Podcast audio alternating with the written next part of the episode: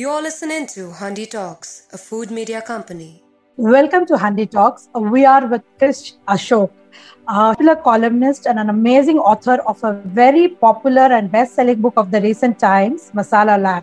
Krish, uh, or Ashok, as would like to prefer to be called, uh, is not a chef. Uh, he is a software engineer who just loves to cook, and he's always loved to question. And he says uh, food is chemicals and uh, cooking is engineering. And he says Indian kitchens are most underrated. And he says by calling Indian cooking as art, we are undermining it. It is indeed a craft. You're listening to Handi Talks, a food media company. So, Ashok, uh, tell me why do you think so? And welcome, by the way, to our thank podcast. You. Thank you. Thank you. Uh, so the what I meant when I said that uh, home cooking uh, should be Indian home cooking should be considered a craft and not an art um, is for many reasons. So one is that what aspects of cooking is is an art that definitely is an artistic aspect. Um, if you're a chef who who's imagining and creating uh, new dishes, uh, creating these recipes, that that is art there is there is no doubt about that. Uh, but the sheer act of just cooking for the family every day, you know, rice or chapati or dal or sabji or pulusu or whatever it is, uh, that I think is is craft. Uh, because it's just it's really about doing it in the least amount of time with the least amount of wastage uh, uh, and just in uh, with the maximum amount of nutrition um, and so on. So it's it is in that sense it's craft craft in the sense of it being a an engineering problem, uh, except that you know the people who do it are just you know our mothers and grandmothers who didn't get a degree in it, uh, but naturally simply just learned from their mothers and their grandmothers. Uh, so it's a craft. It's so it's it's uh, so art is something sublime and it comes from uh, you know years and years and years of practice uh, and so on. There is an artistic element to it but most day-to-day cooking is simply craft. The second thing is that uh, the moment we consider it an art uh, it also kind of feeds into this notion that oh it is it is only for women right? Uh, men can't do this. And, and, only women have to be in the kitchen. And so on. They only have the innate uh, you know uh, f- flavor skills and the ability to do this uh, you know men do not have it and so on. I think that's just a lazy excuse to uh, to really not document uh, what is a lot of this really properly. See the third problem also is that because we've been largely a culture that has been into oral traditions and not into writing things down, um, we have not documented this at all. Right. So the, if you do not document something in a proper way, then you tend to consider it art. Uh, you don't tend to realize that. Look, you know what? There is no art to making a pulao. It's a r- precise series of steps that has to do with you understanding how long you have to soak the rice, uh, how much ratio by water you have to add depending on the kind of rice, and how long and when do you know that it is cooked so that it's exactly fluffy and not stuck together or undercooked right? Um, that's craft. That's engineering. It's um, it's it's not art right? So that's that's the reason why i sort of you know uh, describe uh, indian home cooking uh, as a craft that takes me to the uh, when you talk about oral traditions that takes me to the recipes that you kind of talked about and how the recipes have gotten down to talking about 10 grams of this and the 300 grams of that whereas yeah. mm, i mean it would it should be actually in proportions uh, yeah. which is being developed by west which i thought was also the indian way of doing it we yeah. always took the main ingredient and uh, you should talk about it i think more than yeah no you're right so the uh, so obviously, I think you know when, when I set out to uh, first seriously learn cooking when I was in my twenties, and you know I would talk to all my grandmothers and grand aunts and you know several good cooks in the family, uh, and then I, I recognized that they were not thinking about cooking um, in the way recipe books were written.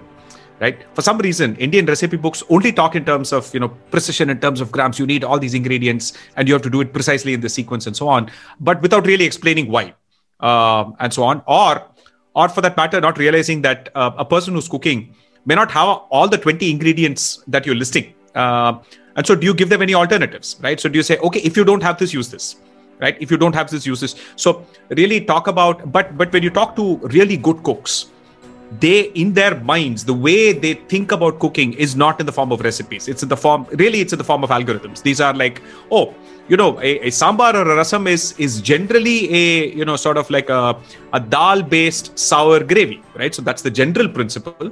Uh, you can use any kind of dal you want. You can use any kind of acid. Uh, you know, yeah, typically it's tamarind, uh, but if you're in Maharashtra, you could use kokum. Uh, if you're in Kerala, you can use the the Malabar, you know, uh, tamarind and so on. Uh, or by the way, as I as I've discovered, you can use vinegar, right? You won't be able to tell the difference. You can make rasam and sambar and pulusu with vinegar and the, the person eating at the end will not know the difference. Uh, at the end of the day, it's about adding sourness, and you can add it any which way, right? And so it's really about. And I realized that you know good cooks in India were already thinking that way, and it's just a matter of saying, look, you know, can I can I take those general rules?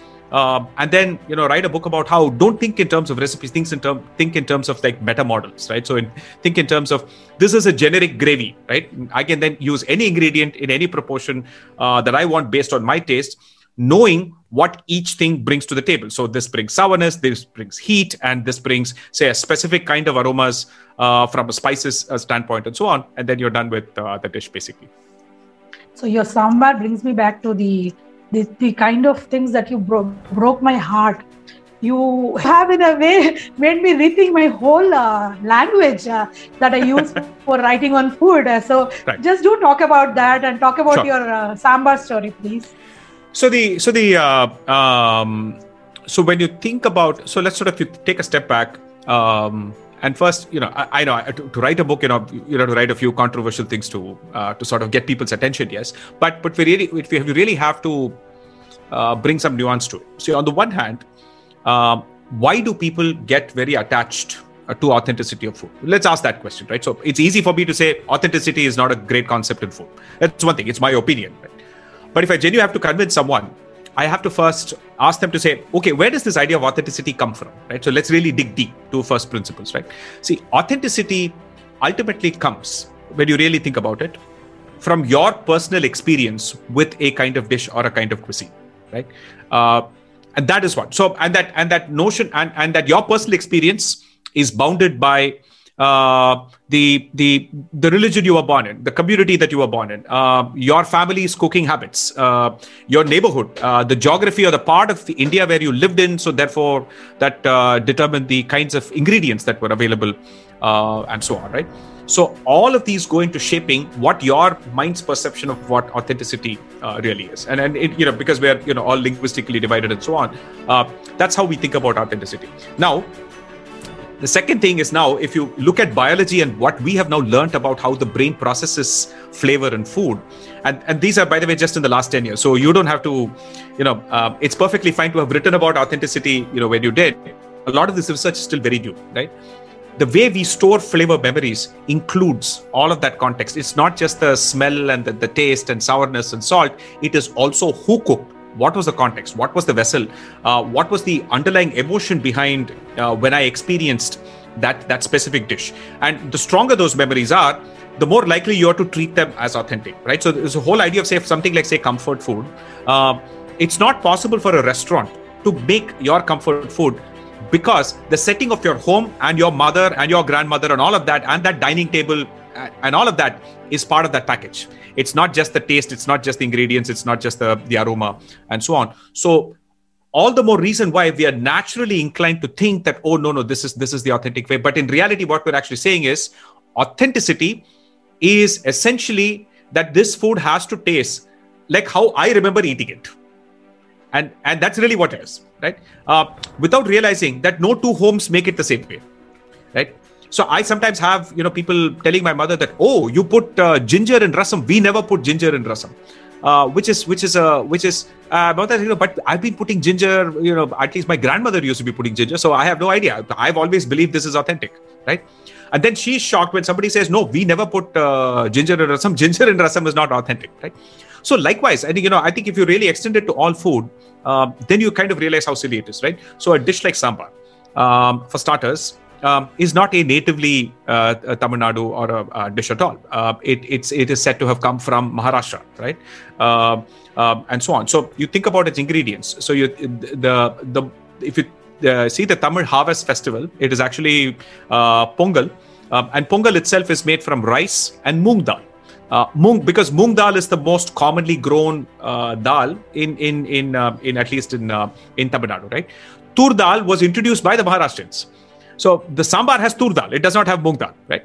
Um, and the other interesting thing is that uh, the uh, the Maharashtrians use kokum in in Maharashtra, but the kokum was not available here, so they replaced that with tamarind because tamarind was what the locals used and so on. The other interesting thing is that literally every ingredient in the sambar, most of the ingredients in the sambar, are not even Indian in origin. Okay, chilies what what did not arrive in India till the Portuguese brought them. Tomatoes did not arrive in India till the Portuguese brought them. Yes. Potatoes did not arrive.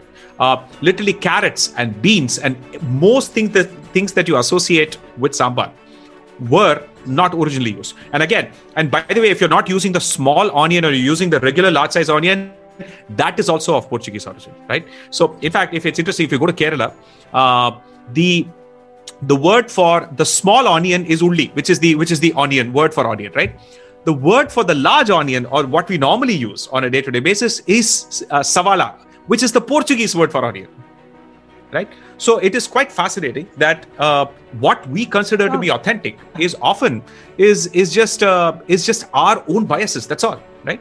Um, and, and sometimes so we say no no no authentic. This this dish should not have this ingredient. Is silly because in many cases that ingredient is probably not even indian and it wasn't even around uh, two or three hundred years ago right? So that's why I, I, kind of tell people that look remember that i think it's okay to experience authenticity and uh, uh, as a personal preference right? Uh, it's, a, it's essentially at the end of the day as long as you understand that look you like rasam this way I like rasam with garlic. Somebody else does not like rasam with garlic. Somebody else like rasam made with uh, mutton stock. If, to each their own, right? But there is no general notion of authenticity. Like you put brandy in your um, dal makhani. Absolutely, absolutely. that I thought was a a major engineering breakthrough that you've done not not really. Again, again, fascinating thing is that uh, I, am sure you would have seen this. I think one of the internet's most viral videos is uh, yeah. is this uh, YouTube guy uh, uh, called Vahchef who who makes this uh, toddy chicken, Andhra based uh, yes, toddy of chicken. Course. He's he's right? from our city. Yes. Yeah, so so he so he, he he he cooks the chicken. He drinks a little bit of toddy, but he also so I think cooking and alcohol um, is not new to India. Um, it has always been yeah. there. Um, uh, in the sense that, but I think as social uh, taboos against alcohol increased uh, and particularly kind of became worse during the British times when the British aggressively prevented yeah. all kinds of local brewing. Uh, so that they could yeah. only sell their own sort of you know uh, uh, British you know uh, alcohol and so on. Um, the social taboos against alcohol increased, um, and so now we still continue to have those kinds of taboos. But cooking with alcohol is is common in many parts of the world. Um, and so, in that sense, yes, it's not new at all, right? So, even actually, incidentally, in Kerala, we even have uh, before the arrival of yeast, right, baking soda and yeast, uh, they used to use uh, toddy to ferment uh, to make appam uh, yes. and so on, right? So because it has yes. its probiotics. Even today, I think that kallappam yeah. is very popular. Yeah, kallappam, Even today, yes, the kallappam is very popular. Yes, yes. Yes. So um, when did you first think? I know you've been writing columns. I'm sure this this whole uh, knowledge and this whole experimenting and uh, trying to verify has come through the years. But uh, when did you actually think of writing a book? I, to, to, be fair, I, I was actually quite. I was actually too lazy to actually write like 60,000 words into a book. I was I preferred the you know just make a video just make a uh, just write a column or a blog post or uh, you know less effort and can get it done in an hour types right? This requires uh, real thinking uh, and so on. So I, I, actually penguin approached me uh, quite a while back almost five years back to say you should write a book. I mean they didn't tell me it had to be about food uh, because you know back then i wasn't um, i wasn't let's say I, I, wasn't writing about food as commonly as, as I am now. Um, I used to write about other things uh, and so on. Although I was still cooking every day and I was still, you know, doing my research. You know, it never really. Uh, and so when they ultimately said, you know, uh, you should write a book now, uh, etc. Just uh, and then I told them that look, you know, okay, maybe I can write about food science. Uh, and then I gave them a, I gave them another proposal for some science fiction and also this food science just as an afterthought. And Penguin said no write the food science book because there's nothing like it. And we're just starting in the middle of the pandemic. People will want to learn to cook. Please write it now. Uh, and in retrospect, it ended up being the, the right decision, uh, if you will, uh, because I think it uh, the book has done surprisingly well. Um, and uh, I was sort of pleasantly surprised by the fact that there. Uh, it ended up finding a niche of of uh, uh, talking about Indian cooking in a way that it hasn't been talked about before, and so I, I guess that's why. so that's how the the book came to be. But i'm sure there's a lot of research also that came in after you started Oh, yeah. writing book to Yes. to actually to be fair i think the a bulk of the research was i'm someone who writes down things all the time so like uh, going back to almost uh, uh, 7 or 8 years um, i have notes on what i tried to cook wha- uh, what sort of recipe did i use how did it turn out uh, and what should i change the next time to improve it right so i've had i've made like lots of notes right so i do like for example um, and uh, and what I used to do is just sort of just post photos of those experiments on the internet and say, okay, this is what I made and this is how it turned out. Uh, and so I have like so I have a lot of data, um and in terms of okay, so I've tried to make chapati dough with. Uh, 70% water 80% water 100% water uh, and so i sort of so i've had all of this data i think it was just a matter of bringing it all together um, and to be honest actually the uh, I, I started writing and, and finished writing the, the first draft in about six weeks. So uh, the bulk of the research was there. But obviously, what I learned while I was writing is is really some of those more fascinating stories and side stories. Uh, while I had to sit and verify some of the science uh, to see if my inferences were also there in some you know reference book uh, and so on. So those were all the interesting things that I learned you know in the course of writing. So, well, I, actually, Handi Talks is also a food media company and a content writing company. So, when I was reading uh, emphasis on documentation, I thought I should ask you what exactly uh, you see lacking in the Indian food writing space? And uh, so I think there is right. No, so in general, I think what I see is that uh, there is no, there is a great amount of writing about the history, culture, uh, the social context, and the background of a cuisine, of a region, of of of uh, and so on.